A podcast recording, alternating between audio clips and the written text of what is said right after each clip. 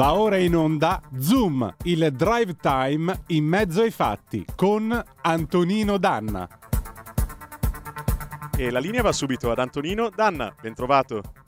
Grazie Federico il Meneghino Volante, amiche e amici miei, ma non dell'avventura, buongiorno, siete sulle magiche, magiche, magiche onde di Radio Libertà, questa è Capitaneria di Porto, ovvero sia lo spin-off estivo di Zoom, il drive time in mezzo ai fatti, io sono Antonino Danna e questa è la puntata di lunedì 29 agosto dell'anno del Signore 2022. Cominciamo subito la nostra trasmissione ricordandovi come sempre i nostri consueti appelli, date il sangue, il sangue in ospedale serve sempre, salverete vite umane, chi salva una vita umana salva il mondo intero. Secondo appello, andate su radiolibertà.net, cliccate su Sostienici e poi abbonati, troverete tutte le modalità per sentire questa radio un po' più vostra, in particolare potrete andare dai semplici 8 euro della Hall of Fame, ovviamente 8 euro mensili, fino ai 40 euro mensili del livello creator che vi consentiranno di essere coautori e co-conduttori di almeno una puntata del vostro show preferito col vostro conduttore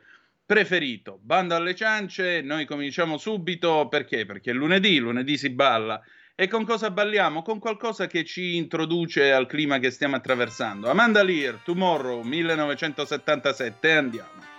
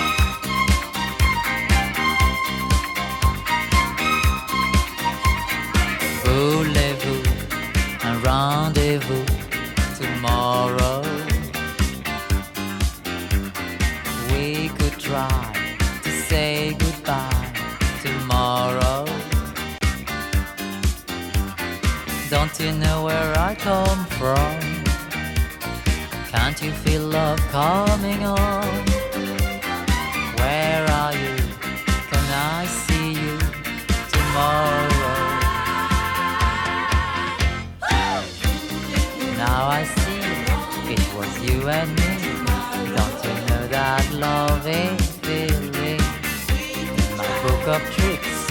You're the one I pick. You are FA and fantastic. Yeah, you're great. You're the best. Forget the rest. Tomorrow. I had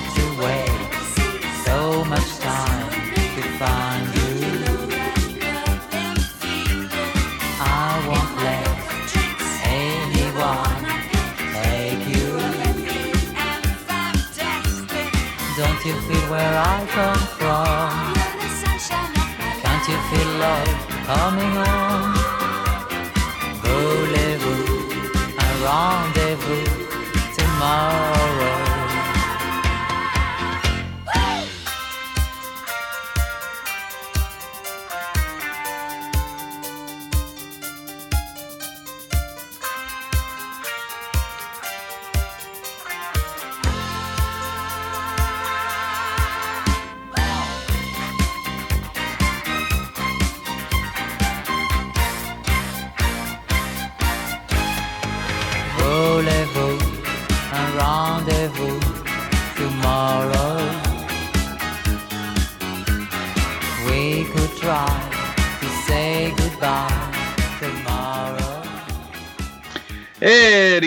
Eccoci, siete di nuovo sulle magiche, magiche, magiche onde di Radio Libertà. Questa è sempre Capitaneria di Porto. Antonino Danna al microfono con voi per questo lunedì 29 di agosto. Dai, che si riparte, si risale in macchina, si riprende la vita attiva, operativa dopo aver oziato e gozzovigliato in riva al mare oppure sulle montagne o in campagna chissà dove. Insomma, noi vi abbiamo tenuto compagnia in tutto questo 0266203529 se volete essere dei nostri attraverso quel magnifico strumento inventato da Antonio Meucci alias il telefono oppure 346 642 7756 se avete voglia di intervenire attraverso il whatsapp o la zappa che dir vogliasi e allora questo lunedì mattina di che cosa parliamo? Allora alle 11.05 eh, tratteremo di campagna elettorale con Martino Loiacono, l'amico Martino, nonché collega di Italia Oggi, valentissimo notista politico, ci porterà a fare un ampio giro eh, di ricognizione della situazione attuale, di quello che sta accadendo mh, al momento e che cosa ci possiamo attendere da questa situazione politica, che cosa ci possiamo attendere dopo il 25 di settembre. Quale sarà il futuro di questo paese? Quale sarà il futuro di questo paese per salvare la democrazia? Perché c'è qualcuno che in fondo sulla disaffezione al voto ci spera e ci spera tanto e scopriremo chi è l'assassino nel corso di questa conversazione dalle 11.05 in poi. Ma abbiamo una telefonata, pronto chi è là? Caro Antonino, buongiorno, Francesco, Milano. Quella, allora, no, Milano, volevo... Arona, ciao, ciao. Sì, allora... sì, geolocalizzato e referenziato. Dimmi tutto. Ecco, bravo. Allora, io volevo fare due appelli e un ringraziamento, quindi rubo due minuti che eh, volevo dedicare a una cosa che una cosa che adesso mi fermo, sono in macchina, mi fermo immediatamente così prendo fiato e anche un po' mm. di coraggio, perché dunque io ormai da tre anni vi seguo, seguo tutti voi, Giulio Cainarca la mattina non me lo perdo mai, Pellegrin, te in tutte le tue manifestazioni a tutti gli orari, e Pellegrin, la cosa mi preoccupa. Eh e poi anche i nostri ascoltatori, i vari Marco, Mauro, e Pino e tutti quanti. Io mi sento ormai parte un po' di una famiglia, però devo mm. dire che in questi tre anni non ho mai sentito parlare, ma non per, per colpa vostra, anche dalla rassegna stampa di, di Radio Libertà, di Macallè. Ora, io non voglio tediarvi con la mia esperienza che ho avuto a Macallè. Io sono stato a Macallè una decina d'anni fa in Etiopia quasi obbligato da una moglie infettivologa, e qui sorvoliamo proprio a pie pari, che mi ha praticamente obbligato a dire vieni a farti questa esperienza qua. Io sono andato là senza sapere nulla dell'Etiopia di Macallè, mai girato il mondo in vita mia, arrivo lì e mi hanno offerto di andare a lavorare con dei bambini. Bambini dell'ospedale, bambini di un, orf- di un orfanotrofio, avevo qualche diciamo, dimestichezza nell'animazione e mi sono messo a lavorare con loro, due settimane. Eravamo ospiti da una famiglia loro, io ignorante che ero, pensavo, ora vado lì a, a Macallè, questi dicono, vedono un italiano, eh, mi guarderanno tutti male. Invece a Macallè gli italiani sono il popolo più amato del mondo. Ora, lo sappiamo che a Macallè stanno tirando i missili sui, sui, bambini. Ieri sono morti dei bambini. Guarda, tu mi hai letto nel pensiero. Io ieri pomeriggio allora facevo io... proprio questa riflessione. Allora io dico, vabbè, il ringraziamento l'ho già fatto a voi, perché voi in questi tre anni mi avete fatto sentire vivo e dentro una famiglia, ragione per cui io ho già sostenuto la radio, mi sono tesserato al partito, ma l'appello che voglio fare è questo e lo faccio, guarda, da ateo e laico, perché uno come Matteo Salvini, che ha avuto le palle anche di tirare fuori il rosario e il crocifisso in Parlamento e anche di dire una cosa che nessuno si ricorda, perché quando la von der Leyen ha detto oh, adesso mandiamo le armi in Ucraina, qualcuno ha detto non in nome mio, io lancio un appello a voi, a tutti quelli che possono fare qualcosa, perché un giorno Matteo si alzi in Parlamento e dica basta in nome mio le armi non le vogliamo più dare e non vogliamo più vedere al mondo gente che dà le armi a bande a destra e a, marca, a manca di qualunque fazione sia. Io so che Matteo può farlo, so che possiamo farlo e quindi il mio secondo appello è andiamo in massa a votare la Lega, altro che quelli che dicono eh ma Matteo di qua, eh ma Matteo di là, eh ma la Lega è... Eh, no, bisogna andare in massa a votare perché se c'è uno che può dire una cosa del genere, alzarsi in Parlamento e dire basta, non in nome mio, è lui, forse siamo noi. Ecco, io questo volevo dire perché eh, no, ho perso una notte di sonno sapendo che è saltata una bomba in un asilo dove io magari ero lì dieci anni fa ed è una città dove i bambini dal primo all'ultimo vanno in fila a scuola tutti e a dieci anni sanno parlare perfettamente il tigrino e l'inglese. Cioè lì è una civiltà che un po' ci appartiene, quindi noi in quanto italiani, se un giorno saremo un po' più sovrani, dobbiamo alzare la voce, aprire gli occhi perché va bene quando avremo le bollette più basse, avremo più lavoro, avremo... Eh, per, ma queste cose non possiamo chiudere gli occhi e andare a letto sereni. Scusate lo sfogo e vi ringrazio ancora un miliardo di volte. No, grazie a te. Guarda, ti dico questo. Ieri pomeriggio stavo recuperando un po' di giornali e ho trovato anch'io la notizia di Macallè. Macallè che fu uno dei capitoli eh, della guerra coloniale del 1935 in Etiopia, eccetera, eccetera, eccetera. Macallè è appunto un posto dove dei bambini inermi, dove i bambini che vanno serenamente all'asilo vengono squartati dai missili. Stamattina la stampa ha in prima pagina una fotografia che non esito a definire splatter, a mio modesto avviso, con un bambino morto. Se ci sono i bambini morti non c'è bisogno di mostrarli, perché se hai bisogno di mostrarli vuol dire che dubiti della serietà della tua parola o quantomeno del peso della tua parola, della tua serietà no, ma del tuo peso sì. E dico un'altra cosa, guarda, io pensavo proprio ieri se convocare la professoressa Nabono oppure se parlarne con Franco Nofori di Italietta Infetta che abbiamo sentito più volte proprio per parlare della situazione dell'Africa e dell'Africa più dimenticata. Aggiungo un'altra cosa. L'Italia è una nazione, come tu hai detto, che ha un passato coloniale. Haile Selassie, tra l'altro, quando tornò sul trono, non volle vendette contro gli italiani. Auriana Fallaci spiegò che la, la, la parentesi della, dell'invasione e del colonialismo era superata e che gli italiani e gli etiopi vivevano oggi nella pace e che avrebbero potuto prosperare assieme. Allora io dico un'altra cosa, perché gli italiani non sono stati soltanto i gassatori, eccetera, eccetera, eccetera, sono stati anche colonizzatori che hanno portato lavoro, hanno, portato, hanno cercato di costruire qualcosa, qualcosa che poi è stato anche loro rubato, vedasi la teleferica dell'Etiopia che fu rubata e smontata dagli inglesi e portata via in India. Uh, gli italiani hanno cercato anche non indegnamente di colonizzare alcune parti d'Africa nel corso di questa storia. Ci sono tanti italiani che sono figli di quest'Africa. Ci sono italiani nati all'Asmara, ci sono italiani nati a Mogadiscio, italiani di Somalia, italiani di Libia, che sono stati scacciati da quelle terre dove vivevano in pace e oggi vivono dimenticati, specie gli italiani di Libia. Parliamo sempre dell'Istria, è giusto e doveroso ricordare i nostri fratelli dell'Istria, ma dovremmo istituire anche una giornata degli italiani d'oltremare per ricordare tutti quelli che sono rimasti fuori eh, dalla storia di questo paese, sono stati dimenticati. E comunque questa settimana ci occuperemo anche di Macallè. Carmelo Ferraro invece è il tesoriere dell'Ordine degli Avvocati, lo ringrazio per la pazienza, ma è anche il responsabile del comitato Mimpegno. Carmelo, buongiorno, ben trovato. Ciao caro, eccoci, eh, saluto tutti quanti. Senti, diciamo in una decina di minuti, dal tuo punto di vista come si vedono queste elezioni da Milano? Che cosa aspetta Milano e i milanesi? Il nome appunto dell'impegno per questa città che tu testimoni con Mimpegno.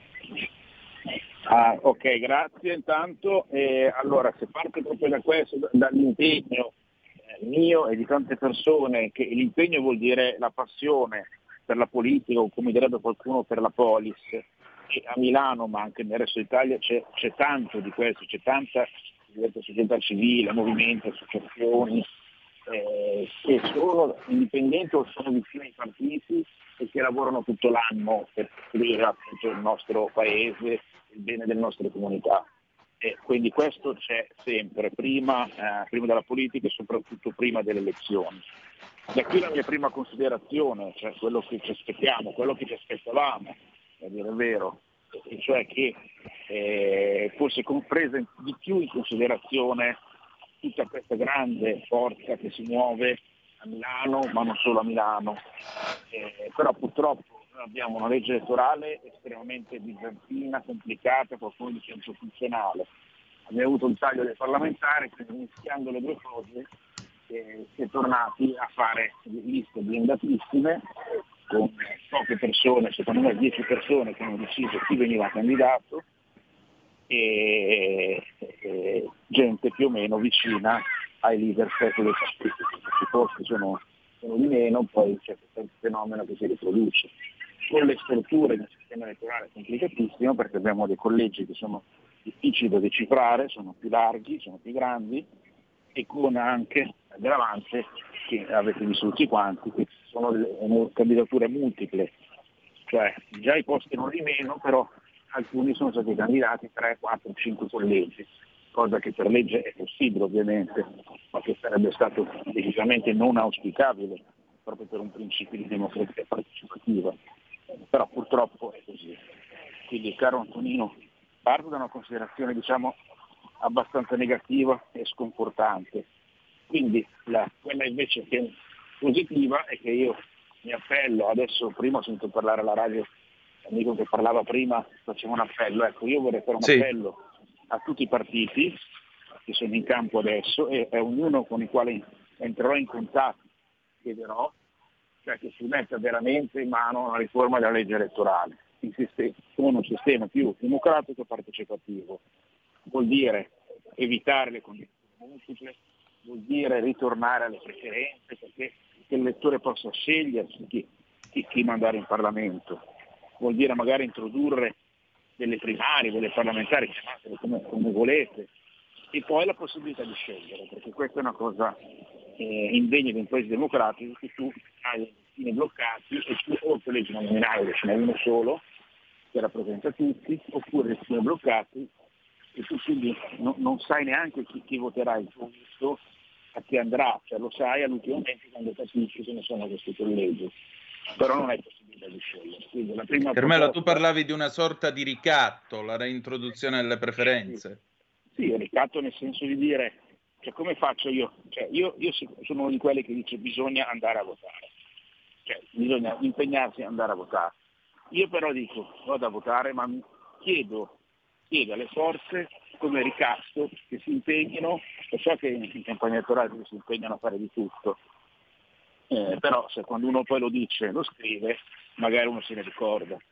A, a reintrodurre le preferenze, a reintrodurre un sistema di partecipazione democratica, del, anche delle letture, che è credo fondamentale. Certamente. Ecco, Carmelo, un'altra cosa appunto, tanta gente, c'è chi chiama e dice, ah ma io non vado a votare per protesta, tu che cosa rispondi a chi dice non vado a votare per protesta? Io dico che eh, in buona parte ragione perché ce n'è, ce n'è di, di, di, ogni genere per protestare, protestare perché siamo andati a votare eh, troppo presto, protestare perché non, non c'è partecipazione dei cittadini alla, alle candidature protestare perché non abbiamo visto misure adeguate, io credo che il governo eh, attuale abbia fatto qualche cosa interessante. Eh, però dico non bisogna, non non bisogna eh, farsi vincere allo sconforto, eh, ma, ma bisogna, eh, bisogna, informarsi, interrogare i partiti, i candidati e, e andare a votare. E, e soprattutto eh, proseguire questo movimento che c'è eh, in Italia, che è terzo settore, che è associazione, che è movimenti culturali, che anche sono movimenti politici, quindi continuare a credere che questo paese, eh, chi lo manda avanti, eh, sono le famiglie, le imprese, le associazioni, il terzo settore, la politica fa una parte, ma chi manda avanti questo paese è, è questo. E, questo ancora di più si vede a Milano, a Lombardia, dove in fondo cambiano anche i sindaci, però la città va avanti, la città va avanti perché, sono, perché c'è un tessuto sociale attivo fortissimo. Quindi a, a, chi si può prendere lo sconforto dico non bisogna vincere, non bisogna farsi vincere, perché la politica non dà la speranza alla vita, non è quello, non è, non è da lì che noi richiamiamo la nostra speranza, richiamiamo delle energie nostre e delle comunità nelle quali viviamo. E quindi dobbiamo farci forza, comunque andare a votare perché non votare vuol dire comunque far scegliere a qualcun altro che è diverso da te e non corrisponderà a quello che tu pensieri. Per farti il tuo pensiero devi approfondire, devi partecipare a dibattiti come questi che stiamo facendo sul radio, quindi sono altre cose per cercare di capire. E nessuno ce ne sono ce ne saranno tante, di sicuro, 25, e quindi eh, provare a comprendere. Senti, un'ultima domanda, Carmelo, ringraziandoti del tuo tempo e della tua, come sempre, squisita cortesia. Eh, qual è, secondo te, il primo provvedimento che il nuovo governo dovrà prendere, qualunque esso sia?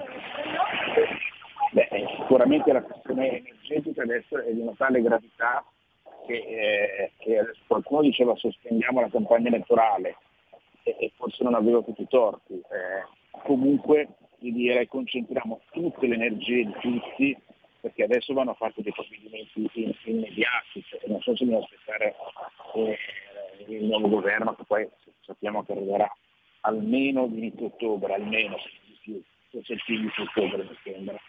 Quindi il eh, primo, primo obiettivo è sicuramente questioni energetiche, perché adesso saremo purtroppo a ottobre in estrema, estrema difficoltà. Quindi misure economiche, misure di sostegno al lavoro e alle imprese, questa è, la priorità totale. In altri momenti avrei detto eh, sostegno alle famiglie, eh, ma queste sono, sono sostenute in questo caso eh, da, dal lavoro, cioè se non sosteniamo in questo momento imprese e lavoro, le famiglie andranno in difficoltà enorme. Certamente. Carmelo, grazie del tuo tempo e grazie per essere stato con noi. Grazie Ci vediamo presto in trasmissione però. Va bene, ok. Grazie ancora. Arrivederci a tutti, arrivederci a tutti. Un saluto. E allora, noi adesso andiamo in pausa. Dopodiché abbiamo un pezzo del 2003 di Frankie High Energy, Rap Lamento. Perché? E ve lo dico dopo, a tra poco. Un nuovo modo per sostenere la tua radio. Visita radiolibertà.net. Ti basta un clic e potrai versare il tuo contributo volontario direttamente online. Potrai donare con ogni tipo di carta di credito, anche prepagata. Ti aspettiamo online su radiolibertà.net. Sostieni la tua radio con il tuo contributo volontario. Radio Libertà. La tua radio. Diamo voce alla nostra gente.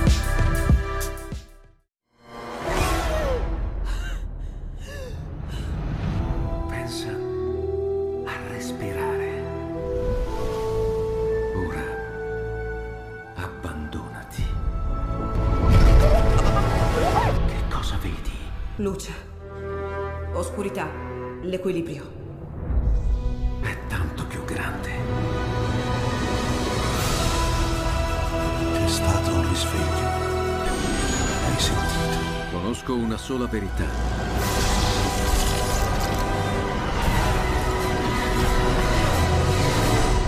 Movie Time ti fa entrare nel vivo del cinema, ti fa sentire come se fossi tu il protagonista del grande schermo.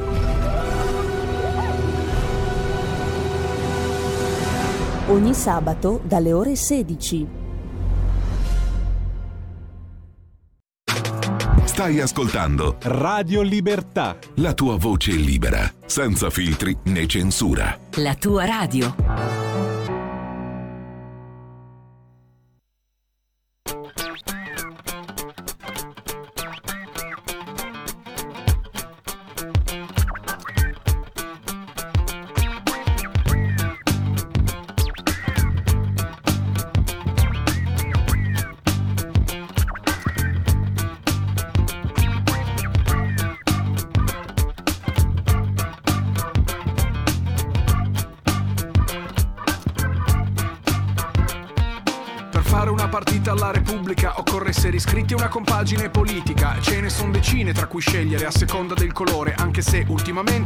Per la maggiore. Una volta che sei in squadra o in squadraccia è importante avere le natiche al posto della faccia per riuscire a reggere la fase atletica con più tensioni. La campagna acquisti detta anche le elezioni, caratteristica della Repubblica è di essere gioco a palla multipla, ma senza limiti di numero, volume o qualità di sorta. Ognuno inventa le sue palle e poi le spara a propria volta. E il pubblico pagante che finora è stato zitto decide chi ti fare esercitando un suo diritto credendo a quelle palle che lo fanno più contento e premiandone l'autore con un posto in Parlamento.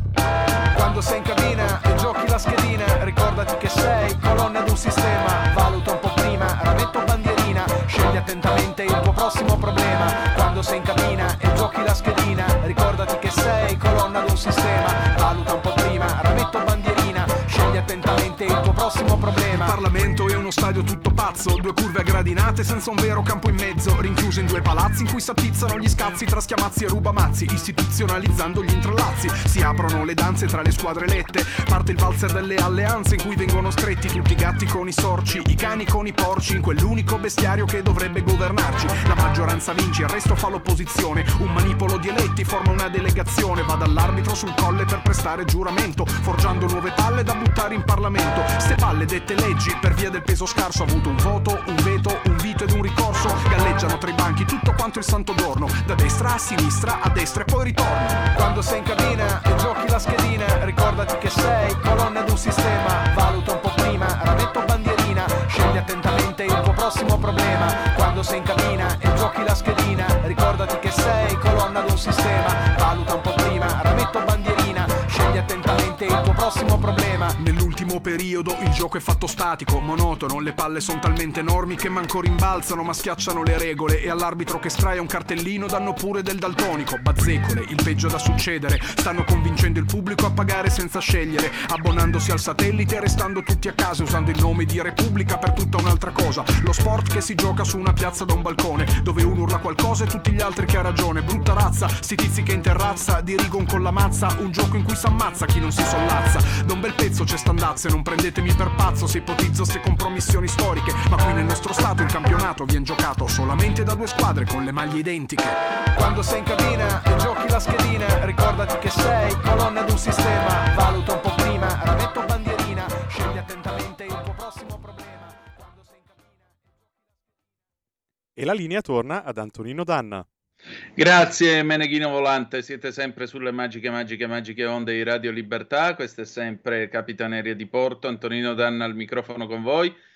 Avete ascoltato Frankie High Energy, un grande rapper, eh, uno che ha fatto rap a livelli molto interessanti in questo paese, probabilmente di rapper seri in questo paese abbiamo avuto, abbiamo lui, Fabri Fibra e Caparezza.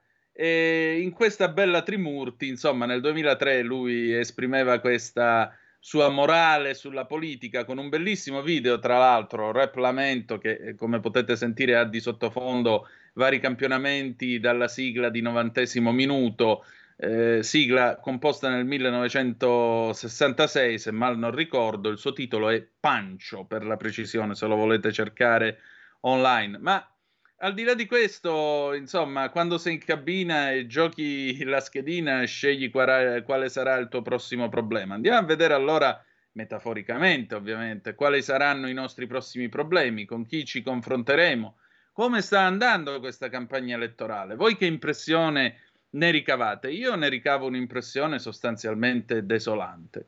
Desolante perché sono le parole che sempre più abbattono Qui non si parla di programmi, o meglio, c'è una parte che non parla di programmi e che continua a parlare di modifiche alla Costituzione, di pericolo del, fasci- del fascismo, di pericolo per la nostra libertà, di pericolo di questo e pericolo di quello. Ma c'è davvero questo pericolo? Beh, io ieri ne ho parlato con eh, l'amico Martino Loiacono, notista molto acuto di Italia Oggi. State a sentire che cosa ci siamo detti e ci risentiamo tra poco. Se volete commentare la nostra conversazione, 346 642 7756 per le vostre zappe e poi quando sarà finito questo contributo filmato, come si diceva una volta, lo commenteremo insieme. A tra poco.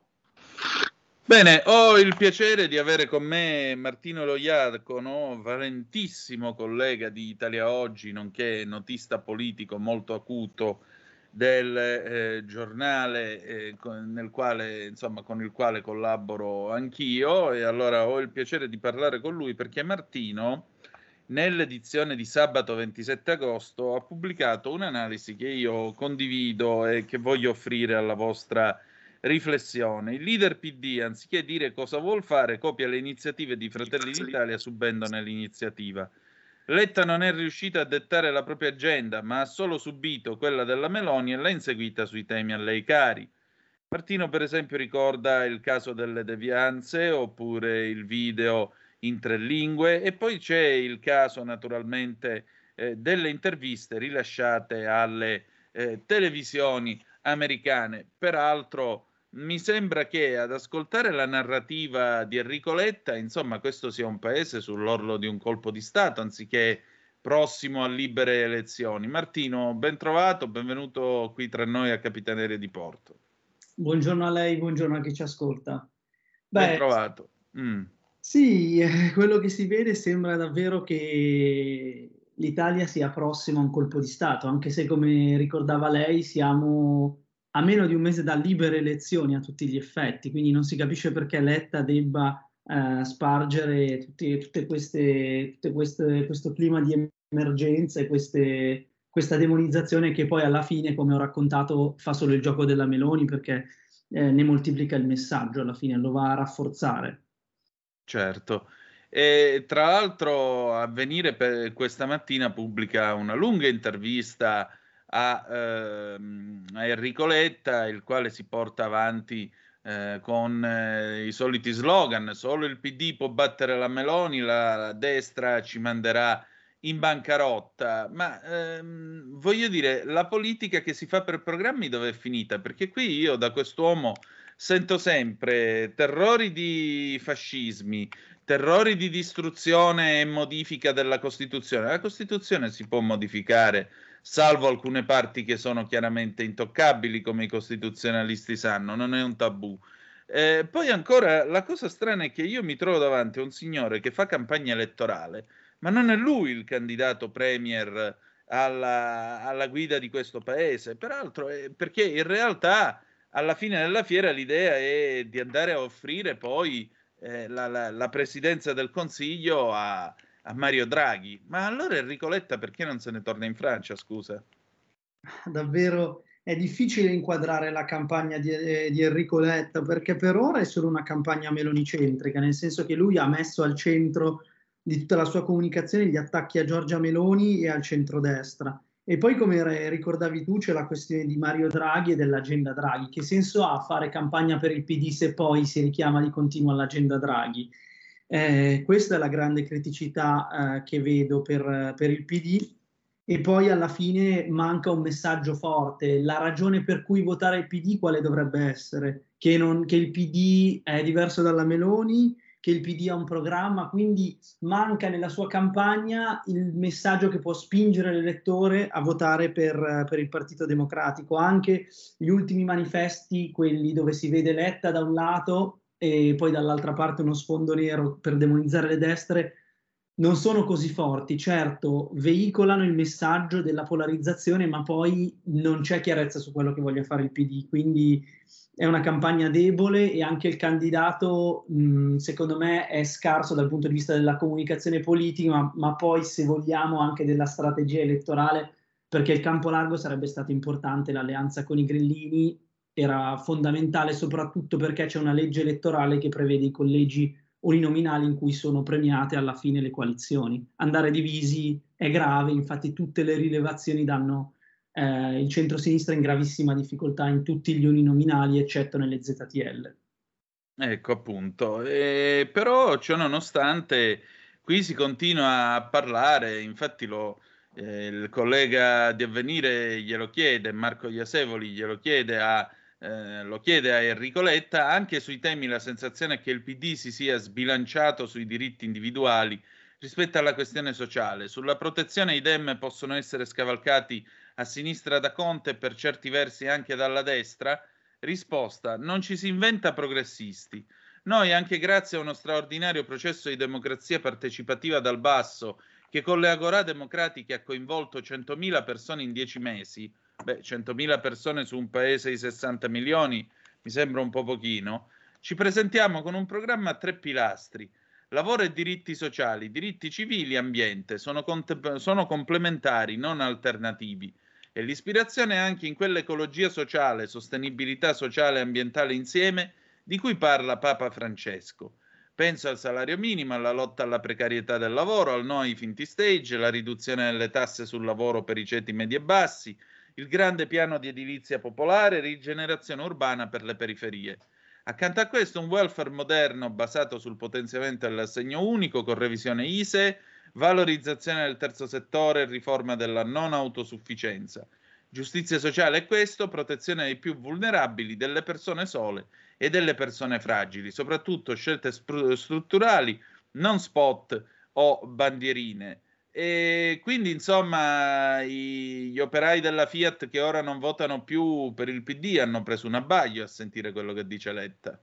Ma in realtà poi Letta, diciamo che su Avvenire ha tarato un po' le sue risposte su quello che può essere il pubblico che legge il, il quotidiano, perché spesso quando va in televisione parla soprattutto di questione ambientale, quindi è chiaro che se parli di questione ambientale gli operai facciano fatica a seguirti perché se il centro della politica del PD è la transizione ecologica, è chiaro che la transizione ecologica andrà ad escludere i ceti più deboli che eh, rischieranno poi di essere esclusi dalla transizione, nel senso che non potranno essere riimpiegati e diventeranno disoccupati, ma del resto l'evoluzione del PD è quella di un allontanamento progressivo dai ceti popolari, non è, non è un caso che le periferie votino stabilmente i partiti del centrodestra e abbiano abbandonato il PD, che alla fine è il partito delle ZTL mm, questa questione poi dei diritti individuali e dei diritti civili è fondamentale, nel senso che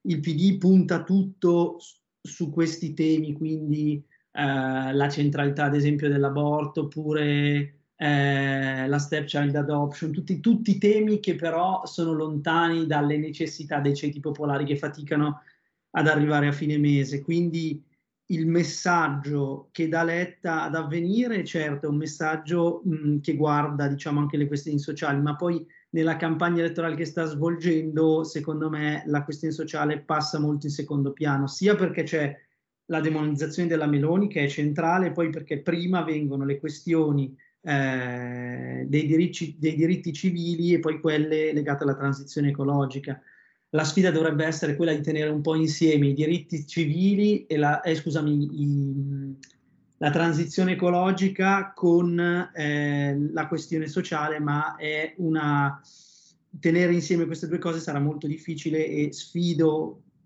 eh, qualsiasi partito a tenerli insieme, nel senso che una esclude l'altra e, e sarà davvero difficile. E i rischi sono tanti, come si è visto anche con la questione delle, eh, del, delle, delle, auto a benzina che dovrebbero essere messe, messe, essere messe fuori legge nel 2035. Sì, appunto, mm, una scelta che a me pare abbastanza suicida anche per tutto il comparto dell'automobile italiana. Ehm, prima di continuare con questo giro d'orizzonte sulla politica italiana, perché ovviamente poi ti voglio chiedere di Giorgia Meloni, di Matteo Salvini e così via, Um, stamattina Tito Boeri sulla stampa dice una cosa che a me personalmente è suonata eh, particolarmente, come posso dire, preoccupante. Cioè, Tito Boeri viene intervistato, gli chiedono a proposito del reddito di cittadinanza, eh, è un altro tema della campagna elettorale, e lui dice una cosa così: trovo davvero incredibile che in un momento in cui viviamo un'emergenza sociale con un milione di poveri in più e problemi serissimi nelle periferie, ci sia chi propone di abolire il reddito di cittadinanza come Meloni e Renzi. Ci sono tante cose da fare per eh, migliorarlo, ma è strumento essenziale. Abolirlo vuol dire condannare una fascia consistente della popolazione a condizioni di indigenza, favorire le gang di quartiere e spingere le periferie urbane al di fuori della legalità. Cioè, qua siamo al pane e mette circenses, gli diamo i soldi così non fanno casino, ma non è meglio dargli lavoro così non fanno casino? Eh, esatto, alla fine è un modo per, eh, diciamo, dare, eh, aiutare delle persone in difficoltà, ma tenerle, diciamo, legate allo Stato per un lungo periodo. È, è, è logico che il sistema migliore per non abolire la povertà, comunque ridurla è costruire dei posti di lavoro e rendere i cittadini indipendenti in modo che non dipendano da continui sussidi, sussidi che poi, come si vedrà, sono difficili da eliminare, come si vede con il reddito di cittadinanza. Certo è che la fase che stiamo vivendo è complicata dalla, dalle tensioni internazionali, dalla guerra in Ucraina, però l'obiettivo dovrebbe essere quello di creare posti di lavoro e aiutare le persone a essere indipendenti. Certo. Senti, passando diciamo così al campo di centrodestra, perché naturalmente a sinistra, se io guardo un po', beh, la sinistra è sostanzialmente Enrico Letta, per il resto cosa c'è? Fratoianni, De Magistris, mi sembra che eh, si tratti di realtà politiche comunque che non hanno il peso che ha il segretario del PD. Passando al centrodestra, poi sul, sull'alleanza Renzi-Calenda avremo modo di parlare.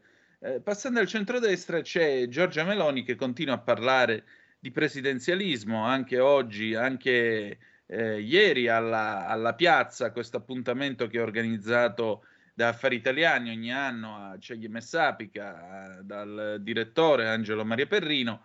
Beh, insomma, lei ha detto io non mi pare di essere verde, non mi pare di avere le branchie, credo di essere in grado di poter eh, governare questo paese, di poter guidare un governo di questo paese e, e però siamo sempre lì. Salvini le risponde che in ogni caso la regola resta che chi prende un voto in più va a proporre il proprio nome o il proprio candidato al capo dello Stato e in tutto questo si continua a discutere da un lato eh, la Meloni continua a pestare sul tema del presidenzialismo e anzi sottolinea che ora più che mai il presidenzialismo diventa essenziale proprio perché dice in questi dieci anni da un lato ci sono stati cinque governi in Inghilterra, mentre invece nel nostro paese ci sono stati undici presidenti del Consiglio.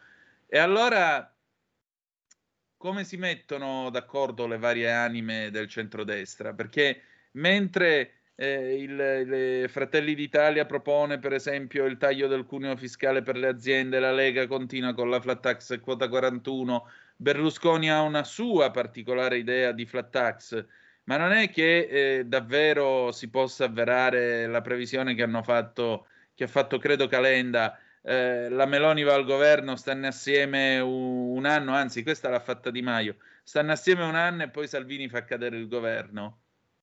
Allora, da, dal punto di vista del programma c'è da dire che il centrodestra deve ragionare in modo coeso, nel senso che deve trovare un'agenda precisa, un programma magari in pochi punti da presentare agli elettori, su cui tutti e tre, quindi Meloni, Salvini e Berlusconi, siano coesi, se no è il rischio di mandare messaggi diversi, perdere voti e poi nel caso arrivare al governo e poi dividersi, il che sarebbe, sarebbe un rischio grosso, considerati tutti i sondaggi.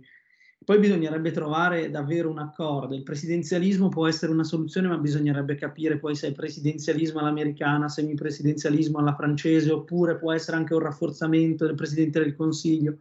Le riforme istituzionali sono sicuramente un tema complesso che va studiato e bisogna trovare una linea comune.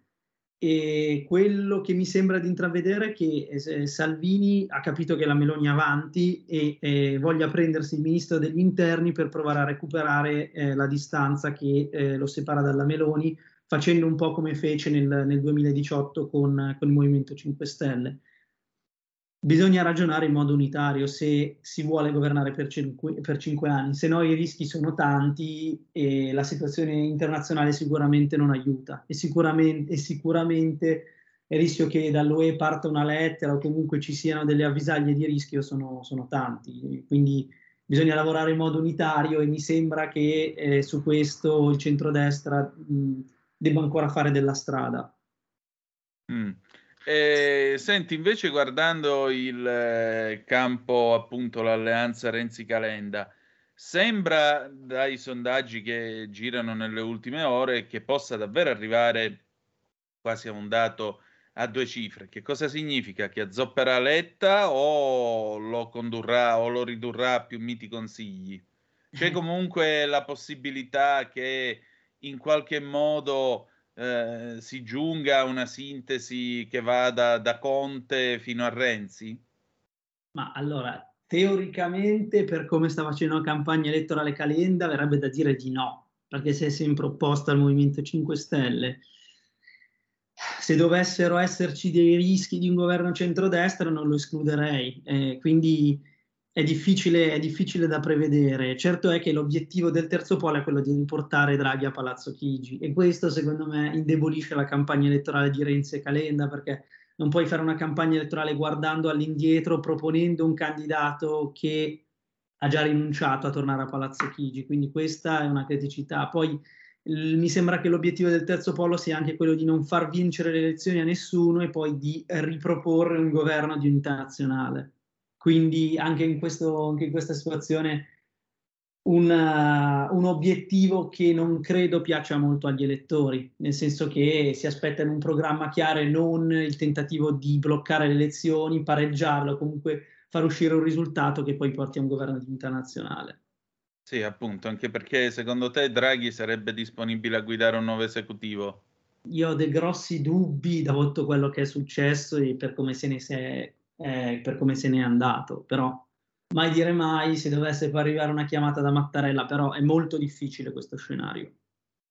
Anche secondo me. E in tutto questo il Quirinale. Il Quirinale per il momento, eh, come giusto che sia peraltro, tace in maniera molto rigorosa. È altrettanto vero che alcune uscite di Berlusconi lo hanno tirato in ballo quando Berlusconi ha detto in modo abbastanza incauto eh, che il Presidente della Repubblica si sarebbe dovuto dimettere in caso di approvazione del presidenzialismo, insomma, eh, l'idea, l'impressione, qualcuno, qualche vocina dice che molto probabilmente il Presidente della Repubblica intanto mh, mm, porterà a termine anche questo secondo mandato.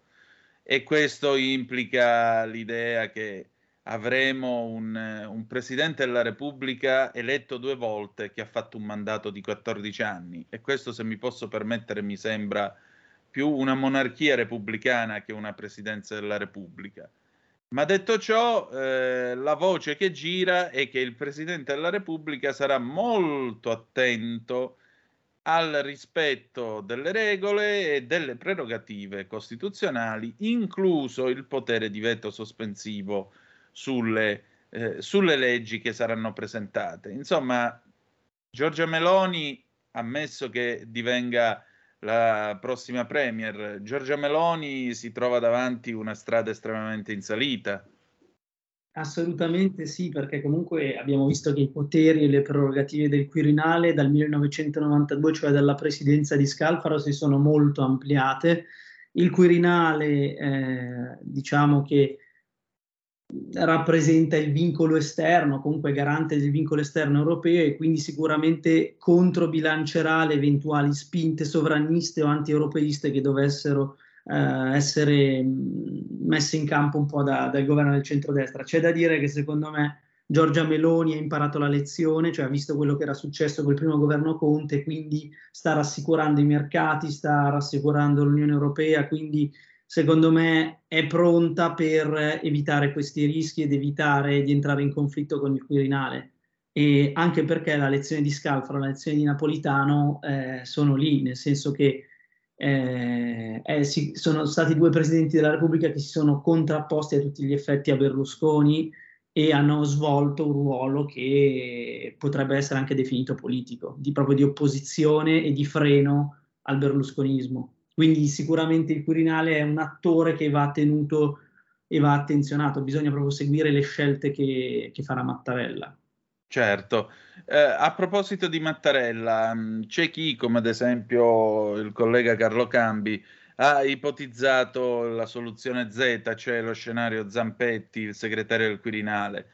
Il Presidente della Repubblica potrebbe scegliere di non dare l'incarico a, eh, a Giorgia Meloni nel caso in cui la vittoria del centrodestra non fosse così evidente e schiacciante, quindi a questo punto si potrebbe tentare la mucchiata andando da Conte fino a Forza Italia. A Berlusconi converrebbe un Draghi bis sostenuto da Forza Italia? Eh, anche questo, questo diciamo che dipende molto dai numeri che usciranno dalle urne a Berlusconi non credo convenga, perché alla fine Forza Italia sta diventando un partito che sostiene i governi nazionale, quindi non credo che, che gli convenga, credo che gli convenga sostenere un governo magari guidato dalla Meloni con dei ministri di peso e provare a attuare un programma di centrodestra. Sicuramente l'unità nazionale è pericolosa e poi comunque Berlusconi ha sostenuto sia il governo Monti sia il governo Draghi, quindi eh, sarebbe anche l'ora di superare un po' questa questo eccessivo senso di responsabilità, se vogliamo. Chiaro. Senti, eh, in tutto questo, i grillini, vabbè, eh, Di Maio credo che sarà fuori dalla politica o comunque sarà, diciamo così, molto ridimensionato, ma il partito di Beppe Grillo, il fondatore tace per il momento, non si è lanciato molto eh, molto in avanti a sostegno dell'attuale, dell'attuale titolare Giuseppe Conte. Conte, bene o male, sganciandosi da questo abbraccio con il PD, ha comunque recuperato un pochino di consensi.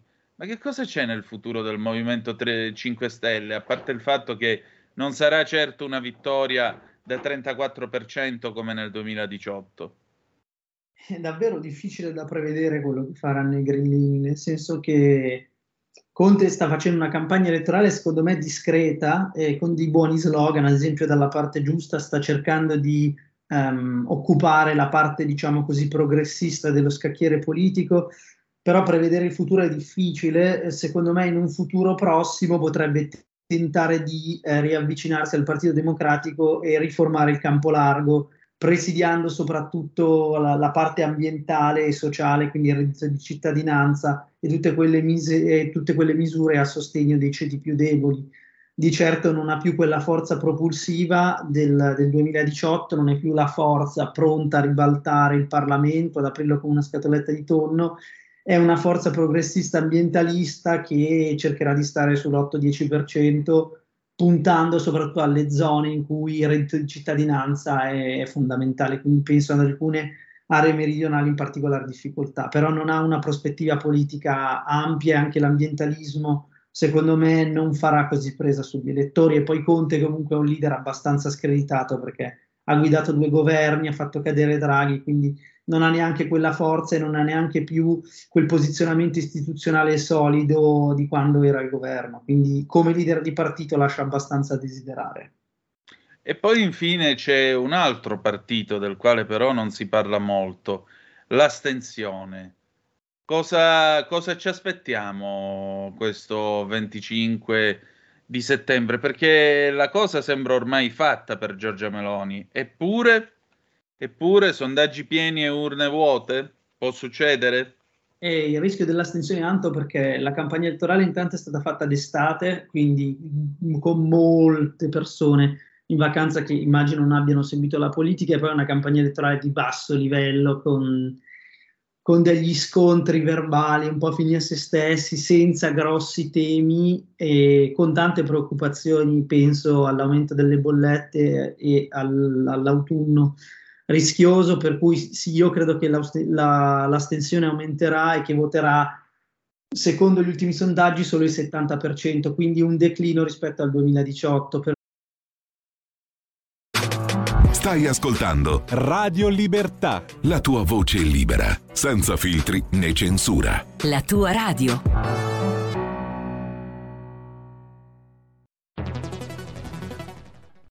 C'è chi te la racconta sbagliata e chi te la racconta male. C'è chi te la racconta tagliata e chi te la racconta al contrario e chi non te la racconta affatto. QDS te la racconta giusta. Ogni giorno la tua terra, il suo presente, le sue attese, la sua volontà di rinascita. Leggi, abbonati, scegli il quotidiano di Sicilia. L'informazione giusta per crescere insieme.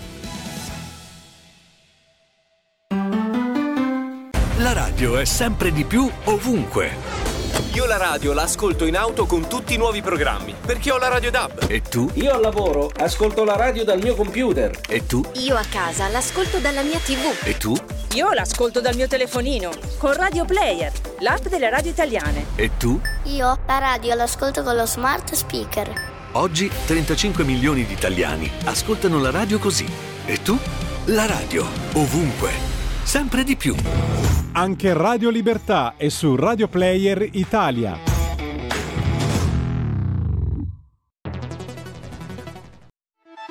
Stai ascoltando Radio Libertà, la tua voce libera, senza filtri né censure, la tua radio. Per cui un tema della campagna elettorale, anche se abbastanza ignorato, sarebbe quello di mobilitare gli elettori e portare al voto chi non vorrebbe votare, ma eh, i partiti sembrano concentrati su loro stessi e poco su, sugli elettori che non hanno intenzione di votare e che peraltro non sono pochi, visti i sondaggi. Certamente. Senti, ma la tua impressione comunque di tutto questo gazzabuglio, come andrà a finire? Allora, la mia sensazione è che Giorgia Meloni potrebbe farcela e quindi potrebbe esserci un governo di, di centrodestra. Eh, resta il fatto che ci sono alcune variabili che vanno calcolate perché se dovesse esserci magari una campagna di stampa forte, qualche indagine ai suoi danni, potrebbe anche esserci un pareggio elettorale, nel senso che il centrodestra magari vince ma di poco, non ha una maggioranza solida e allora lì si torna al governo, a un governo di unità nazionale. Gli scenari sono due, o Meloni ce la fa e vince di un bel po', quindi il centrodestra va avanti e Mattarella alla fine eh, si vede costretto a darle l'incarico, oppure c'è un pareggio elettorale, magari il PD riesce anche a recuperare qualcosa e allora lì si riaprono gli scenari, il Quirinale acquisisce un ruolo centrale e si costruisce un governo di unità nazionale in Parlamento, che secondo me è l'obiettivo di Letta, perché poi Letta sa che non può, non può sicuramente vincere le elezioni, quindi deve impattarle, deve puntare, deve puntare un pareggio passando poi la palla al Quirinale, che poi orchestrerà diciamo, un nuovo governo chiamiamolo di emergenza, di unità nazionale, qualcosa di questo genere. E con questo tiriamo fino all'anno 2028, ma allora la politica è finita in questo paese. Cioè Letta vuole la fine della politica in questo paese. Per non far vincere il, il centrodestra e per non far vincere la Meloni, credo che per lui valga di tutto, nel senso che si vede come, come va a testa bassa e in effetti sì, cioè i commissariamenti chiamiamoli tecnocratici, eh, ormai sono, sono, frequenti, perché se dal 1992 ce ne sono stati tanti, penso eh, al, al, governo Ciampi nel 93, poi al, al governo Amato, cioè il, governo Amato nel 92 era già lì lì perché i partiti erano in crisi, poi quello Ciampi e poi il governo Monti, quello Draghi e poi non è da escludere, perché comunque i partiti sono deboli e faticano a radicarsi nella società e poi ci sono partiti che giocano. Eh, a evitare che gli avversari vincano le elezioni, quindi è inevitabile. E quindi il futuro quale sarà? La dittatura? No, non una dittatura, però diciamo che se i partiti faticano a rigenerarsi, cioè la tentazione tecnocratica dei governi tecnici e a scarso tasso di politica, cioè è, è una cosa che poi piace molto anche diciamo, agli opinionisti, nel senso che c'è anche uno sbilanciamento nei confronti del governo Draghi e dei governi tecnici, quindi è una cosa che magari al diciamo, popolo non esalta, ma eh, negli opinion maker questa, questa, tendenza c'è ed è profondamente antidemocratica comunque. Quindi la riforma presidenziale, se vogliamo, potrebbe essere una soluzione per evitare che i giochi si svolgano magari Meloni dice nei palazzi, però comunque il ruolo del Quirinale lì è centrale, no? Certo, però almeno lo scegliamo noi.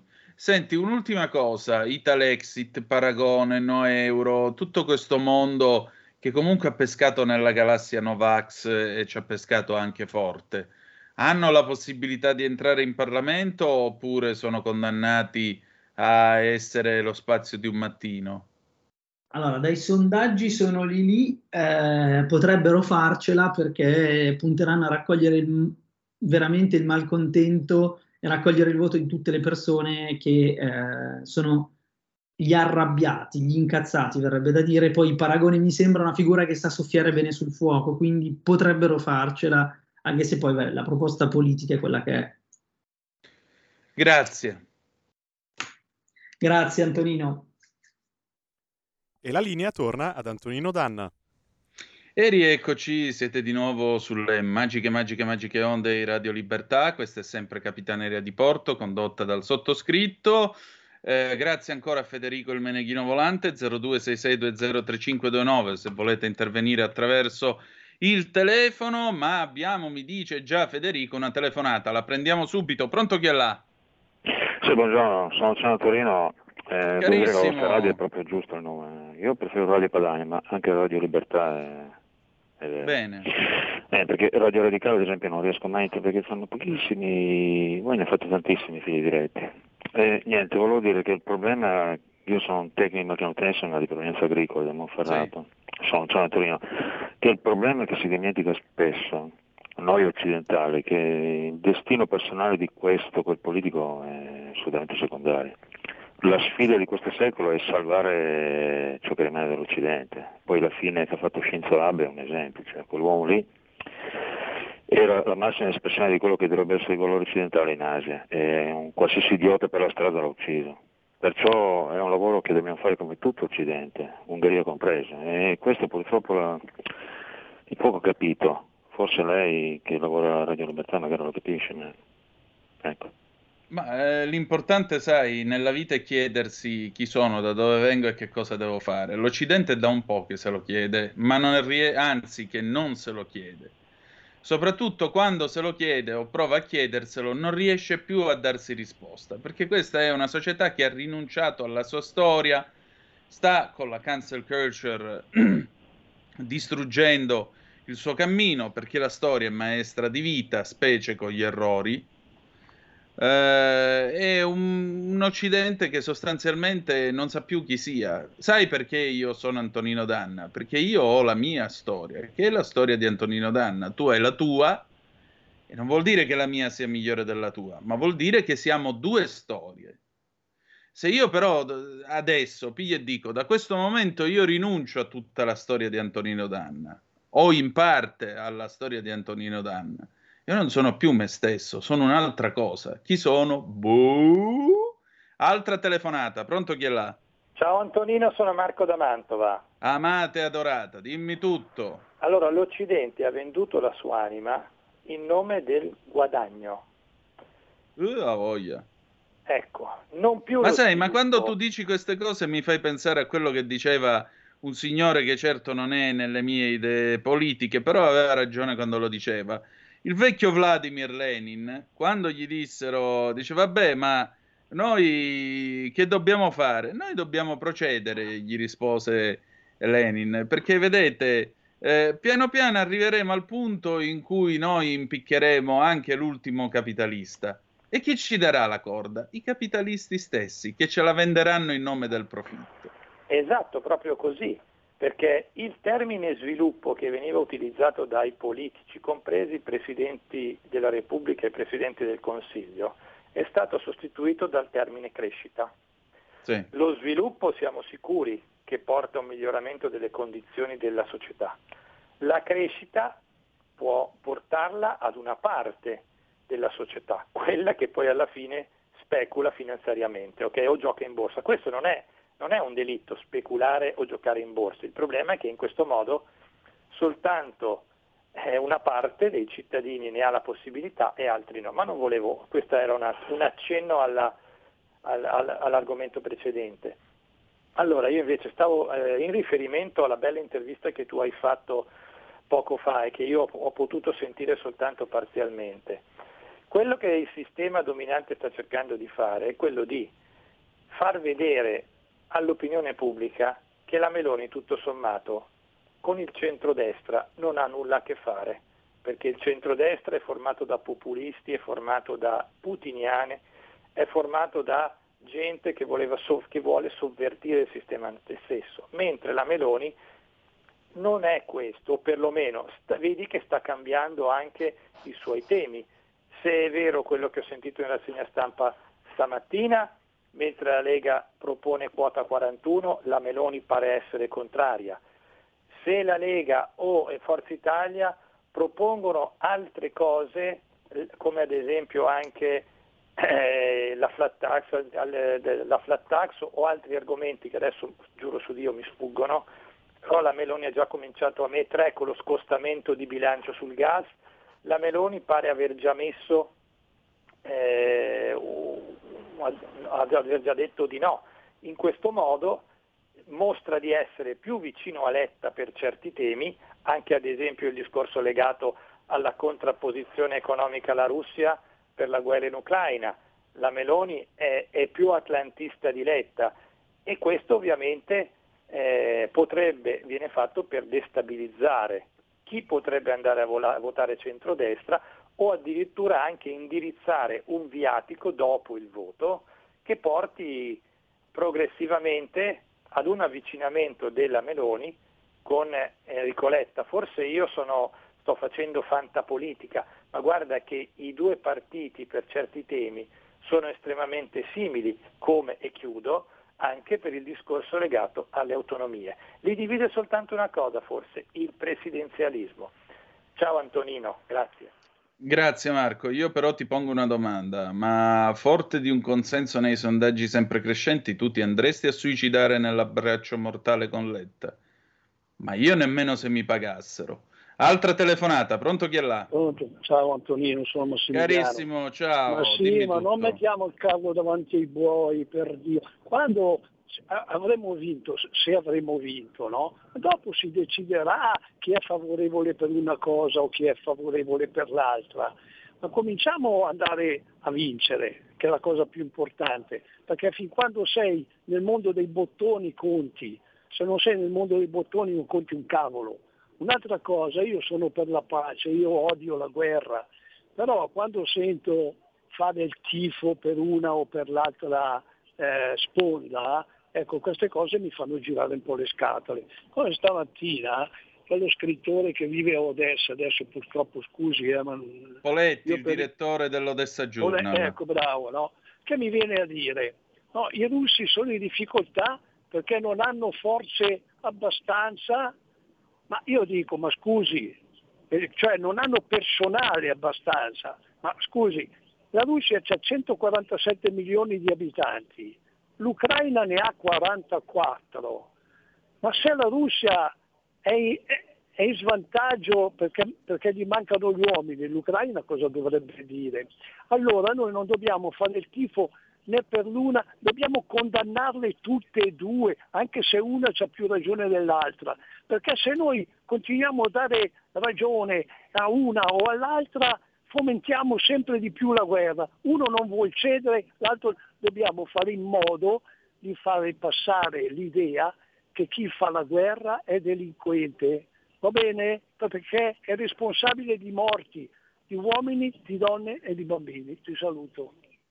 Grazie, io però osservo una cosa. Ehm, come ha detto giustamente Giulio Cainarca nel parlare appunto con, eh, il, con l'amico Poletti, eh, Poletti vive a Odessa, ha sposato un'ucraina e lì ha le sue idee e le esprime liberamente, ci mancherebbe pure. Detto questo, però, tu dici la Russia c'è 147 milioni di abitanti, l'Ucraina no, siamo d'accordo, ma la Russia non ha introdotto la coscrizione obbligatoria. Tant'è vero che eh, per poterlo fare Putin dovrebbe, dovrebbe, chiedere la mobilitazione obbligatoria.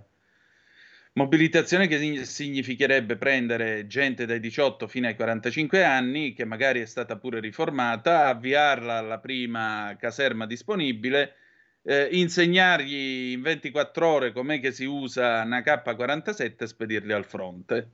Proprio la carne da cannone, nel più perfetto stile prima guerra mondiale. Putin non ha un esercito, eh, que- non ha un esercito fatto in questo modo, non può, non vuole aumentare per il momento il numero di personalità impegnate sul, sul campo e di conseguenza il numero di persone, di, di, di militari impegnati sul campo e di conseguenza va a reclutare i suoi soldati tra i carcerati a cui viene promessa l'amnistia e un eventuale ehm, premio in denaro nel caso in cui dovessero morire che eh, va alle famiglie, oppure va a cercare volontari, ma i volontari cominciano a scarseggiare e questo è un problema per qualunque esercito che si trovi sul campo e che si trovi a subire delle perdite.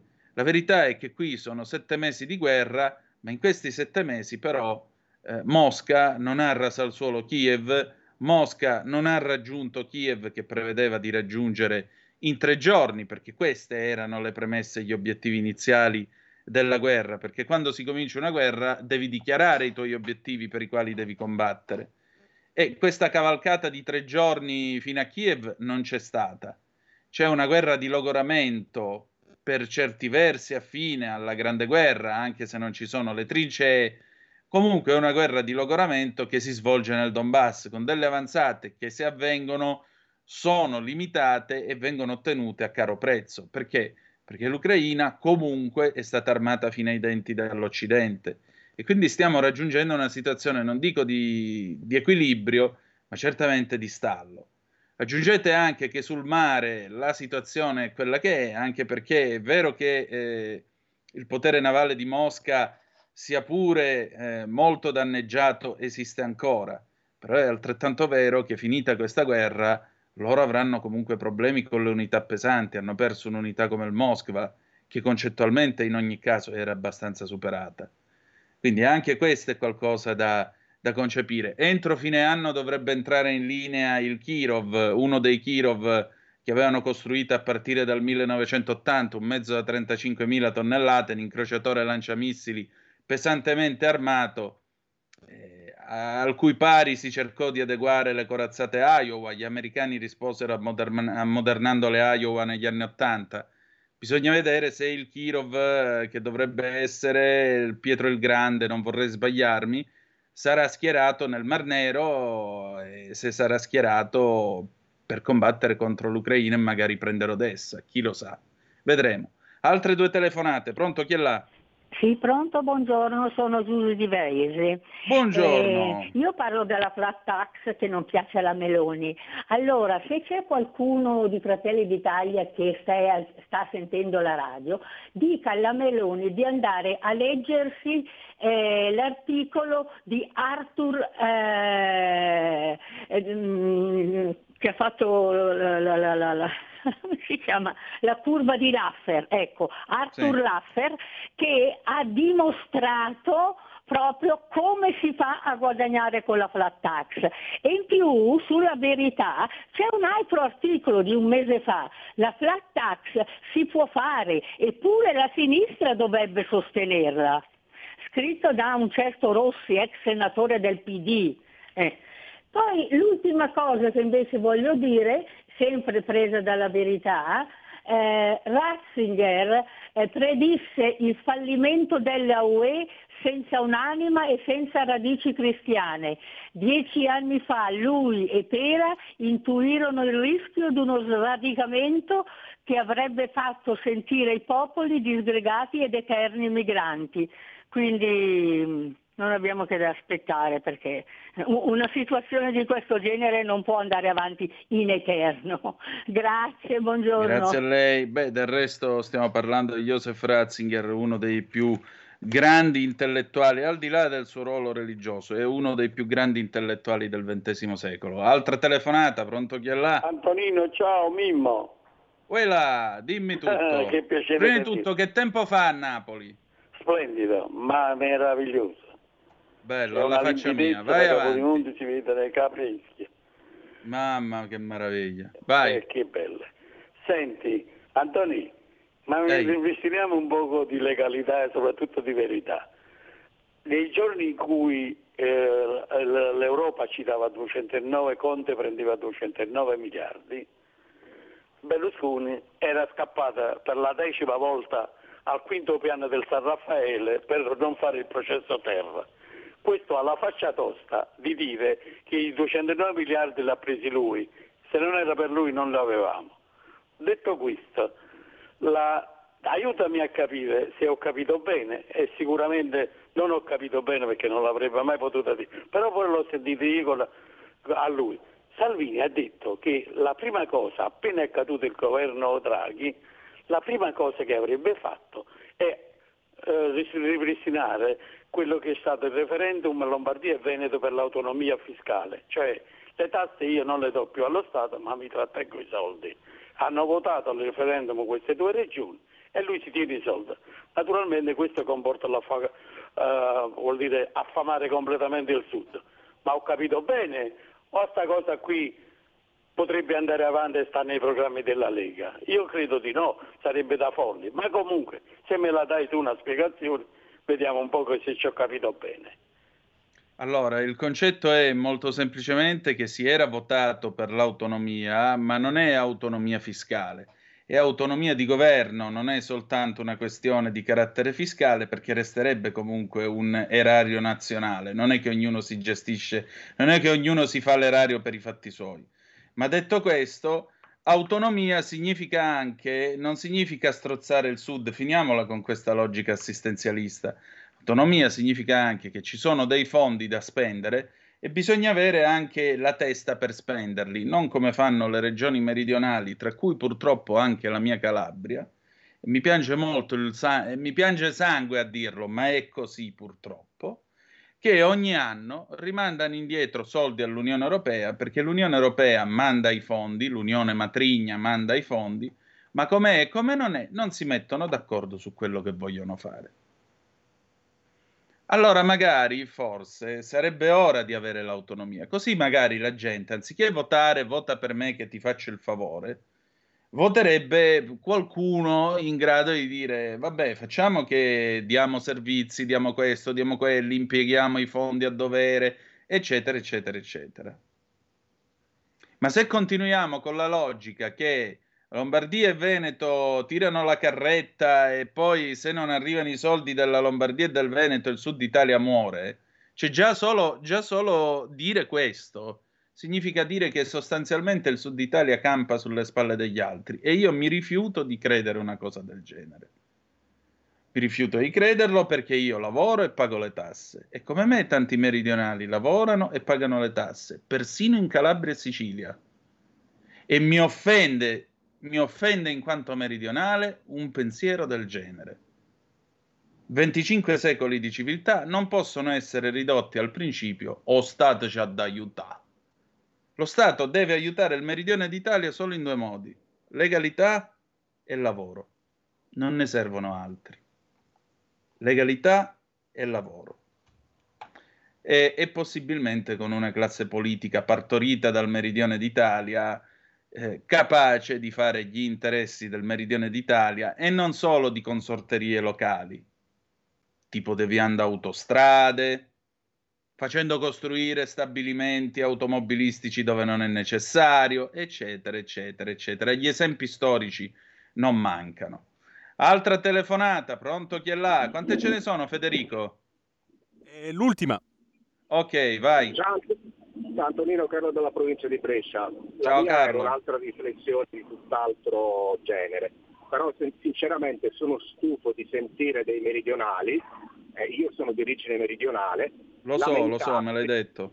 e aspettare insomma questo cestino che arriva dall'alto e adesso basta, dai, sveglia, sveglia, su, basta. Niente, la mia riflessione era un'altra, e, mh, era basata sul proseguio della guerra, poi dammi una risposta se, se più o meno credi che po- possa andare così. Ecco, visto che sta arrivando l'autunno, eh, in quei territori muoversi con i carri armati e muoversi con le truppe sarà molto difficile. Eh, per cui, ahimè, io credo che la guerra sarà più missilistica a questo punto, cioè saranno usate più armi eh, di, di- di- di missili, insomma, ecco, per cui sono- mi preoccupa un po' questa piega perché potrebbe provocare sicuramente più vittime, ma anche degli incidenti a livello internazionale. Ecco, non so, aspetto una Ma i missili grazie. intanto devi avere i microchip per costruirli, devi avere l'elettronica avanzata che li guida per costruirli e i russi non ce l'hanno più per effetto delle sanzioni. E questo spiegherebbe anche il fatto per il quale, diciamo così, c'è stato un certo rallentamento qualche settimana fa nel, nel lancio dei missili e nell'impiego dei missili sul fronte eh, ucraino. Secondo, credo che la lezione sarà ancora una volta quella della Grande Guerra. Verrà il generale inverno, il terreno o ghiaccerà o diverrà un immenso calderone di fango come le Fiandre nel 1914 e molto probabilmente torneremo a vedere le trincee.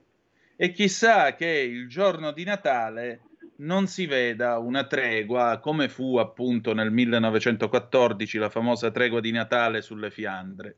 Chi lo sa?